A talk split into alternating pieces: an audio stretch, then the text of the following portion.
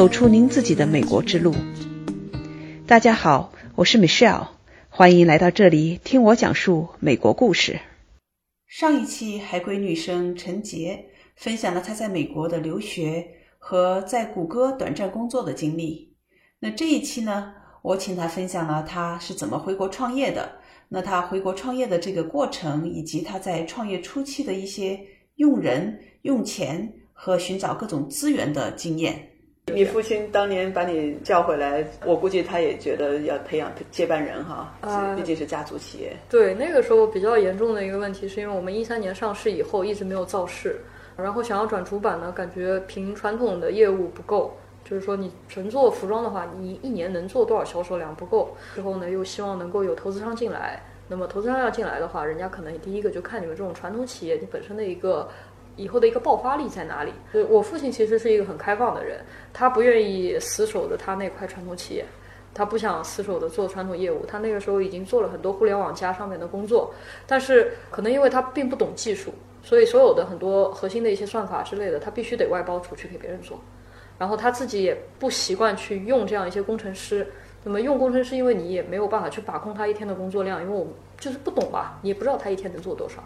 所以、呃、那个时候他觉得心有余而力不足吧，所以还是希望我能够回来能够帮他一把。那后来怎么就开始创业了呢？开始想着去工作，然后去工作呢，就我父亲也是百般的阻挠，万般的就是在里面设卡，就是不让我出去。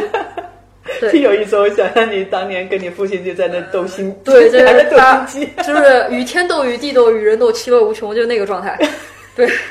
我因为那个时候我就早上，我有的时候早上出门，我跟他说我去面试，他就脸开始整个垮下来。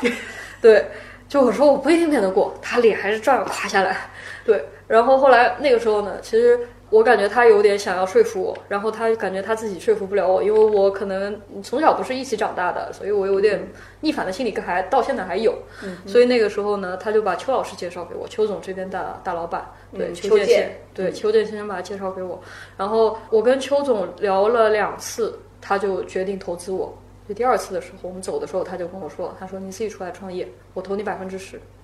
哦、oh, ，那你那时候已经有一个 idea 了。对，我那个时候其实我在父亲公司实习的时候，我一点一点的一直在积累一个想法，就是说我们是不是可以去做这件事，就是把拍照量身这个事情做好。拍照量身，对，把拍照量身这件事情先做好。我们现在看到的是呃 三 D 的扫描仪，它是六个摄像头去扫一个三维的全景。既然你是用摄像头能够解决的，那我觉得手机的摄像头现在精度不比你差，我们应该也可以做到这件事情。嗯，对，我当时是有这个想法，然后包括我父亲那边呢，他自己有的时候喜欢动脑动脑筋去想这个事情，然后他就觉得说从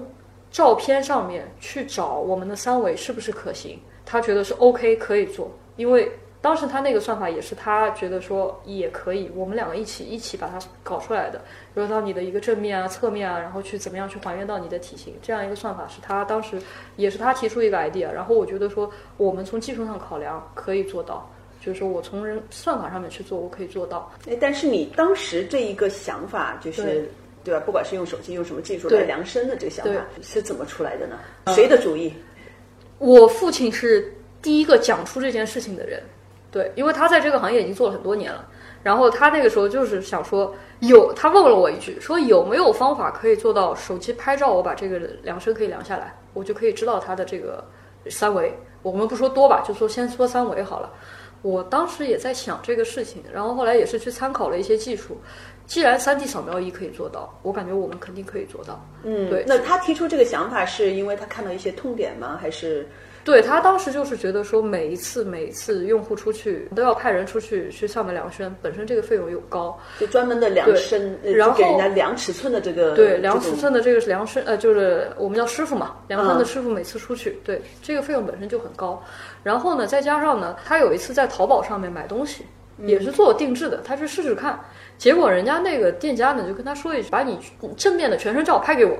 我就能够知道你大概穿什么尺寸。嗯，对，我父亲当时一想就想明白这个事情绝对是可以，就是对一个老裁缝来讲，你只要给他一张照片，给他给他你的身高和体重，他是可以知道你穿什么尺寸的。但是你要说你要知道这个人胸围多少、腰围多少、臀围多少，这个是很难。嗯，但是这种判断的足够经验的老师傅肯定可以做到。他就觉得说我可以把这套经验做成一个像算法一样的东西。然后我当时就一直在犹豫的是，你是一个六零后的老师傅，你讲的话我听不懂，我讲的话你听不懂。六零后和九零后，对吧？这个大家怎么做？这个事情就很难搞。对，然后后来就等于我跟我父亲也是一次一次的在磨合。每天就是不停的在问说这个胸围到底是以什么方法来判断的，他说的那个方法就是什么胸高点，就我一下子就懵过来了，我说胸高点是什么东西啊？我又不懂服装，我也不知道胸高点是什么，胸高点所在的位置就是胸围，他用术语。对，然后还要跟我说什么净尺寸放量尺寸什么什么什么东西，就听不懂。然后后来我也是到他们在里面也混了一阵子，然后觉得说哦明白了，把这些基础概念明白了，然后我再看照片，就我们拍一张正面照和一张侧面照，我再看，我说我可以找得到这个胸高点，视觉的算法可以做到，对 V R 的一些算法都可以做到，然后包括腰节点也可以找到，然后臀高点我们都可以做到，对、嗯、所以后来这个东西是可行的。然后那个时候我父亲可能也是感觉到我对这方面还有一点点兴趣，他马上就把邱邱老板介绍过来，邱建先生介绍过来，邱总那边就以一个市场专业人士的这样一个身份告诉我说这个项目绝对可行，这个绝对是有市场的、嗯。那我后来觉得心一横，行吧，创业。创业这个事情我老爹还坑我一下，就我一开始觉得你既然让我创业嘛，那你好歹给我一笔启动资金，我自己又没什么积蓄又没什么钱， 对, 对吧，理所当然的哈，应该给你点、呃、比方你给我个三五十万的，那我这个我能起来，对吧？再加上邱总这边再给一点，那大家这个事情我能先做出一个像样的一个 demo 出来，对吧？这笔钱。然后后来我父亲说钱一定得是你自己投呀，你做创业的，我们投钱，你又不给我股份，这个怎么搞呀？他就跟我说，你只有自己有投入了，你才会全身心的去做这件事情，你自己没投入，你是不会做这件事情。我说我总不可能说现在出去先赚个三五十万再回来吧，对。然后我爸那个时候就说说这样，家里有套老房子，我们家就是以前的老小区有一套一室户那种小房子，他说那个房子呢，就是说本来也是给你的，那你就去把那套房子抵押掉，贷款贷个一百万出来。然后你先投五十万进来，把这个事情先做起来。我当时拍脑袋，我答应了，但是我后来回去一想，我觉得不对，贷款又不是不用还，对吧？关键问题是五十万投进去了，我总不能给自己再开一份工资，然后还专门拿来还贷款，因为你想一百万的贷款，你一个月要还一万多，难道我这个五十万投下去了，就等于左口袋进右口袋出，再把它挪出来再还贷款，这个事儿多不划算，而且那个贷款利息又高。但是我想了想，行吧，反正有钱了，先干这个事儿吧，实在不行再说。然后后来呢，那一百万还有的吃哈，至少你有地方住。那一百万呢到位了，那一百万直接进了我账里了。嗯哼，我一下子还没反应过来，我说哎呦，我 这, 这辈子没见过那么多钱的。然后呢，我赶紧的，我先拿了五十万，就先投到公司里面做那个注册资本，先给它进去嘛。嗯，然后剩下的五十万，我就在想，我说这个钱你放在这儿多浪费，我给我老爸又打回去了。我说你给我买点理财产品。帮忙买点理财，然后呢还那个贷款嘛，就从你那五十万里面一点点还。对，就等于说你、嗯、你, 你把你老爸雇成你的这个财务总监。我也不会搞那些东西，因为刚回国嘛，刚回国其实我走的时候还没有理财那个概念，我也不知道理财产品到底什么样的，它什么分什么稳健型啦，什么什么型啦，都不懂。然后那个时候就给我老爸，我说你帮我去买点理财，然后这边你正好又还着那个贷，对，我就拿那个五十万起的步。然后那个时候一开始就五十万，就大家也知道人工智能这种东西研发费用都不止这一些，是随便搞一搞几百万下去是很正常的。你你雇一个人，对吧？对，这要雇个比较有点资历的人，对，那个工资你不能给太低了。对，然后那个时候我就不用人，我就跟我自己说不雇人，千万不能让员工来压垮我。我知道上海在上海用人成本很高，对呀、啊，你开人家一万的工资，实际上你付出就要一万三、一万四，这个一万的工资你还雇不到人，说实话。五十万的账面你能雇多久？雇不了多久。然后那个时候就说我不雇人，东托朋友西托朋友，我说你们找找看有没有人工智能工程师愿意在我这里做兼职的啊、呃、愿意在我这边打打小工的。对，然后后来也是很巧的就找到了，找到了以后大家一起在合作。那等于那你给别人什么呢？当时我们就是以外包的这样一个形式，比方说这一个项目多少钱，二十万三十万，你你给我做到这个精度，我先要的是一个抠图的一个技术，你把这个整个人体能够抠下来。那这个技术的话，我一开始跟他们说就是说你做到六个像素四个像素的误差，那么分别是多少钱，我就以一个比较低的成本，就是说大家谈价钱就便宜一点、嗯、压低一点，友情价一点，再加上我不要脸一点，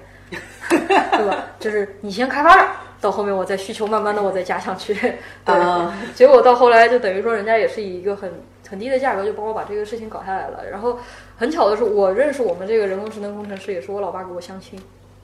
你老爸还给你？对，不是我正儿八经去什么招聘网上面去找来的， uh, 而是我老爸给我相亲来的。太有意思了。对，我父亲那个时候呢，就是觉得说你二十八的一个人了，还天天赖在家里面，吃家里的，喝家里的，睡在家里面，也还没个男朋友啊，行，我就先给你相亲吧。他给我相亲了，他说哎，这个人是人工智能工程师，他知道你心里想对什么感兴趣，他跟你肯定有共同语言，你知道吧？我对相亲这个事情我就一点想法都没有。对对，然后我就过去了，两个人在聊，然后聊半天，然后就大家聊到算法上面这一块事情了，就没什么好聊的嘛，还能聊什么？聊着聊着，两个小时一顿饭下来，我就跟人家很愉快的打篮球去了。对，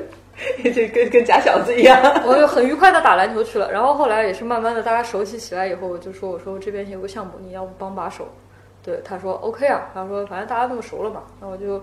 帮你做一做吧。然后后来其实很多核心的东西，可能我这边做一点，他那边做一点，大家一起把这个事情就把核心的算法全部拎好。理好了以后呢，就是说接下来就是唯一的就问题就是我要找一个人做外包的这样一个 A P P 的一个壳。嗯，那这个壳的话，对我们来讲很麻烦的一点就是，因为我在调用镜头的时候会调用你的 sensor。嗯，那这个的话是微信小程序不允许的。我们本来也想只做一个小程序就可以，但是小程序不允许，技术上面走不通，那没有办法，只能做 A P P。那做 A P P 的话，就是安卓跟 iOS 两套，那你这个费用就是 double 的。对，对。然后后来又是该各种的，就是像不要脸一样的去求朋友啊，求这个帮忙，求那个帮忙啊。然后后来也是一个比较低的价钱就把这件事情就做下来了。所以我感觉当时我父亲问我五十万够吗？我跟他说够。其实怎么够呢？就是说你不要脸一点，你都够。就哪怕我像我们现在，就是说资金比较比较稳定的一个情况下，我来上班，我就跟员工说，第一件事情先把脸给我扔在门口，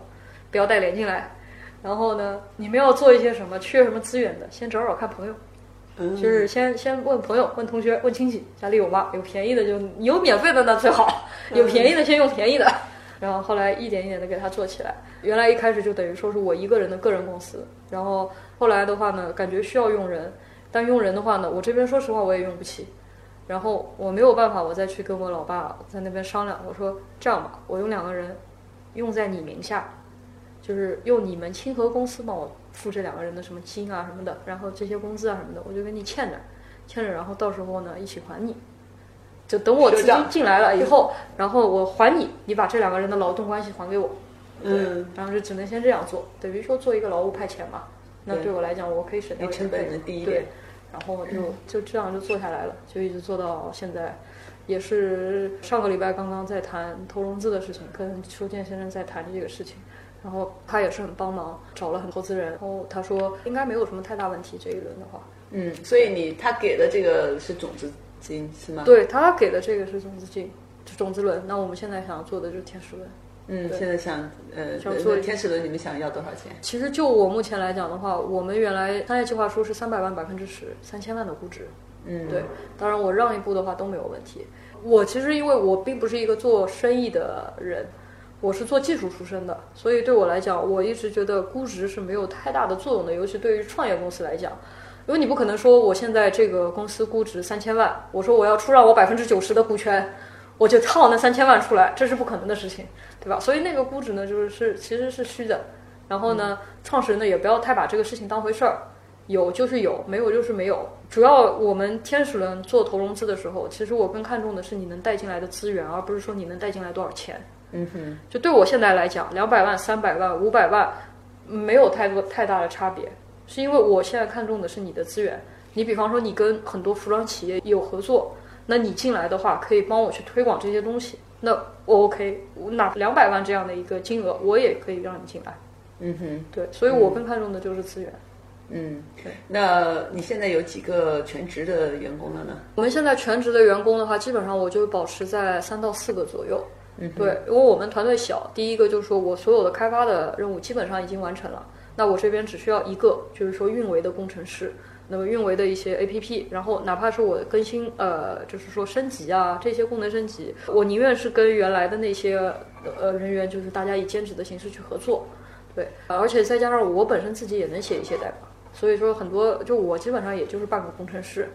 然后我们这边的话呢，另外一个就是说我们有一个推广的人员，就是我们马小姐是我们也是我们的核心团队成员吧，对，她主要就是说负责一些去接洽一些客户，因为她原来在 S M G 工作嘛，比较多是就是针对于这些这样一些人，对、嗯、然后呢像我们现在还有一个目前还在用的是一个、呃、我们叫数据分析师，那么他本身呢也是学服装专业出身的，嗯，那么我现在需要一些人体的数据的一些拟合啊等等，那么他帮忙做一些整理啊采集啊等等这些的工作。那么剩下的话其实很多员工对我来讲是不固定的，像我们之前前一段时间正好在调整界面，那我需要用 U I， 那我就招一个 U I 进来，那么调整完了以后呢我可能就不需要用它，我可以跟他说 OK， 那么你要不要到外面去找份工作，当然我如果后期我有需要的话，我可能会是第一个优先来考虑你。嗯，那么包括我们现在还有一个像美工一样的这个人，那么我用了他，第一方面是因为确实每天都有一些零零散散的活要做，但是呢他的活可能又不足以支付像他现在这样的工资，我是允许他你到外面去自己找接私活都没有问题。嗯，就是说你拿着我公司的名义去接一些其他的活过来 OK， 我只要你每个月你的收入能够 cover 你的工资就结束。嗯，对，就这种情况呢我觉得我用人是比较稳，就是说不会因为员工的工资来拖垮我的资金链。对对对，你还是精打细算的哈。啊，对，还是比较省着点花。这从你从小比较独立自己去挣钱还是对对对，还是有有一定的影响。对，习惯就是留下来，就觉得说预算要做的比较充足一点，然后你花的时候呢要尽量就是说不要贴着那个预算往下压一点。嗯，对，嗯，那你跟那个当年相亲的那位怎么样了？还在一起？还是就是大家还在一起干一些活。名义上呢，就是他他是我们的这个算法的指导，那么同时呢，他也会帮我们做很多的开发。那么这个，因为他为人很老实，就是工程师嘛，我觉得还是大多数都比较老老实实、本本分分的。嗯，然后他也是，就是说啊，你有活啊，能顺手我给你带过的就带过了。呃，不能带过的，我可能需要找别人一起帮忙呢，那就大家一起谈谈，坐下谈个价钱。那么我我、哦、也是谈个价钱，对，谈一个比较低的价钱。那么我后来也是跟他说，我说，如果你觉得 OK， 到时候我们这边资金也到位的时候，那我是愿意全职来聘请你。当然，他现在的工资也不低了，对，嗯、所以就我目前来讲的话，天使轮这一轮，就算资金进来，我也不能说是完全能够 cover 到他的工资。所以我觉得像大家现在的这样一个合作的形式，对于我压力也小一点。嗯，那你给他们这种比较核心人物给他们股份吗？合作伙伴或者合作的？ 对, 对我们当时我一开始就是说敲定我觉得这个人 OK， 然后大家有合作的这个意向的，然后我那个时候也说我是给你一部分股份，但是因为他现在还在公司里面做全职，所以他不是很方便在外面再有第二职业，所以后来的话就等于说是由我代持这一部分的股份。但是我也是跟他说，我说大家是说好的，我应该给你多少，我是肯定会给你。而且就是说我这个人就是对自己抠，但是我对别人还是比较大方，就是说我我答应给你这个数，我肯定会给你这个数。嗯，对，嗯。而且我一直坚信的就是，有钱应该是大家赚的，而不是说一家公司全赚了。有钱赚，说明这个行业好。这个行业之所以好，是因为有那么多的公司大家一起在做这件事情，而不是说只有你一家公司在做。对。所以我觉得有钱赚就应该大家分，所以这一点也是我们做创业者哈，呃，你刚才分享的这一点也是一个很好的一个经验，就是说创业的时候资金是非常稀缺的哈，对对对，对啊，所以呢，这个精打细算，开源节流，对，这这是一点。但是第二点的话呢，那我们有的是啥呢？我们有有股份，对吧？对，有股份。那虽然这个股份现在你说它值多少钱是你自己说的，但是这个东西到底值多少钱？是到以后才能够真正兑现的，对对，所以这个股份的角度来讲的话，在某种意义上这是你唯一有的东西，那么你需要换别人的劳动，换别人的智慧，那你就可以拿这个来去换，对呀，而是把现金尽量的节省一些，对，现金尽量的节省一些、嗯、那么像我这边的很多人员的话，就算全职的情况下，我也只能说我给你一个保底工资，能够保你的生活费，你每个月工资是多少吧，看你能赚多少，我是从来不去 care 就是说员工在下面去接一些私活，因为我知道我现在的资金不够 cover 你们，你们也要养活自己，你们也有一些人生的追求。那 OK， 呃，你们以公司的名义出去接一些活，像我们现在美工的话，有的时候出去接一些像代运营啊，给人家微信做做一些写写小文章啊这些活，那么可能一篇就五百块钱左右，那你一个月写个几篇，你只要钱能够进来，我就能会会把这笔钱发给你。因为我觉得这是你赚来的，这是你应得的，而且我也是跟员工说清楚，就是说房租这些运营的成本你们不要去管它，只要包括你们的这些金啊税啊，我不会跟你们算那么细，只要你们进来的钱能够大致的 cover， 我肯定会给你们。哦，对，这种方式，对，嗯。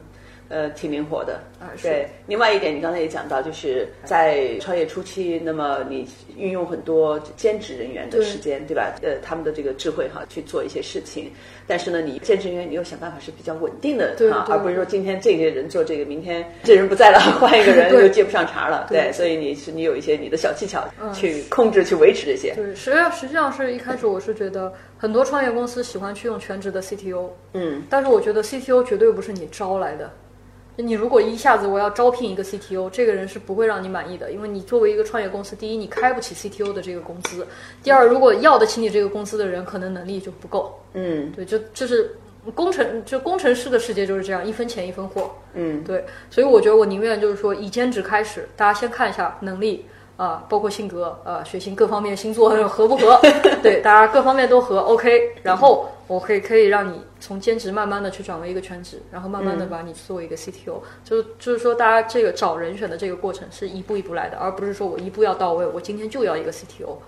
那这个其实对于创业公司来讲是很伤的一件事。对对，嗯。那另外，你这边我觉得还是很 lucky， 因为你找到了一个投资人、嗯、啊，邱健先生， 对, 对, 对, 对吧？呃，那是我们硅新谷董事长吧，还是什么职位？是硅新谷董事长。那我们也说到硅新谷，硅新谷是一个、嗯。上海杨浦区专门为海归嗯这种人才创办的一个算是孵化器吧。对，嗯，那你能不能讲一讲这个硅新谷？当然，你进来是因为这个原因进来，你我估计你也没有去到处 shopping 呃不，我其实是找找了很多地方。哦，你还是去找了很多地方。我还是去找了很多地方。那你讲讲你的最后怎么落到这里来？其实一开始的时候，我找五角场这一片的所有的这个孵化器，因为什么？五角场这一块儿这个地理位置比较好，贴近各大高校，然后离我们家也特别近。啊、对，然后接近高校呢，你找实习生来讲是最简单的一件事，然后再加上这个地方呢，就是交通比较方便，你客户过来什么都很方便，对，所以一开始我就是放眼五角场这一块儿。那么其实对我来讲，找办公室不不是一个必须的，因为我父亲自己在四川北路那边有一层楼面，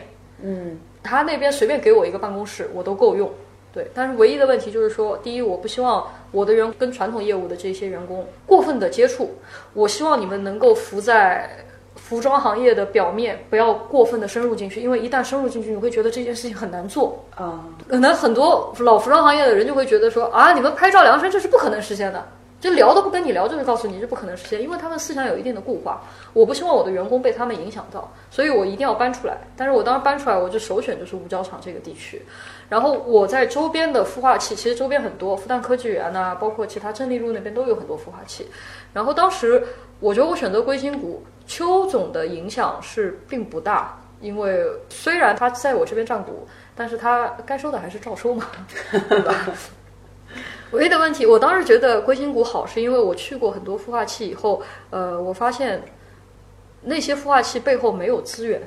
就是说他不会给你，比方说资本对接啊这一些，他表面上跟你说我们会提供这样的服务，但是实际上呢，就是说你跟资本之间的关系是不是是不是有那么近？你可能只是把人家投资人叫过来，嗯，然后人家看一下你 P P T 就走人了，嗯，也对你没有什么兴趣。然后最重要的一个问题呢，就是说像我们这种海归人士回来的，我是压根不知道国内这些什么注册公司啊、税务啊、财会啊这一块到底要怎么弄，我不知道。然后呢，呃，那些孵化器呢，可能因为成型的时间比较久了嘛，然后对你这个服务上面就比较无所谓，他只是租一个房间给你。那我觉得这种的话我不需要，我要租一个房间的话，我在我父亲那待得好好的，我干嘛要出来？对对。然后这个时候呢，就是说硅新谷呢也是我从一月份开始出来找工位，然后硅新谷是三月份其实才完成的，正式完工的。然后那个时候呢，第一个他看中的是你海归的一个背景，那么我是希望办公环境里面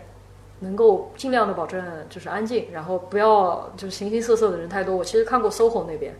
然后 S O H O 就是让我感觉像个菜市场一样，吵吵闹闹的，就什么样的团队都有，嗯，对，然后就是乱七八糟的，我就那个时候我就不喜欢，而且他们工会费又特别贵，对。然后后来我像硅新谷这边的话，刚刚装修完，然后他又是针对海归的，也就是说你团队里面必须得有海归人士，也不是说海归高人一等或者怎么样，这个是不太，只是大家可能就是有一些有一些理念、价值观，大家是一样的。对，所以可能比较聊得来。然后包括你在孵化器里面，像我们现在的话跟另一家公司纯聚，大家比较友好，一起平时吃个饭啊，怎么样呢，打个球啊啊，然后他们也做人工智能这一块，那有有需要的话呢，他们也会过来帮个忙，就算法上面走不通的时候，他们也会帮帮忙。对，就大家相互之间能够睦邻友好一点。嗯，对。然后再加上周总那个时候呢，说说希望我这边能够入驻进来，那么本身是他自己孵化的一个企业嘛，那么大家近一点，那么有一些事情呢也可以好商量。因为在资本这一块的话，我还是很尊重邱总的，我我我对这一块不懂。所以很多时候是需要去问他，比方说你觉得我这个 P P T 怎么改会比较好啊，怎么会更吸引投资人呢、啊？那大家如果近一点的话，就商量起来也方便。对。然后那个时候就觉得，硅新股更重要的一块呢，是他比较看重你像海归人士回来的这个背景，因为很多孵化器，呃，就只是孵化创业团队，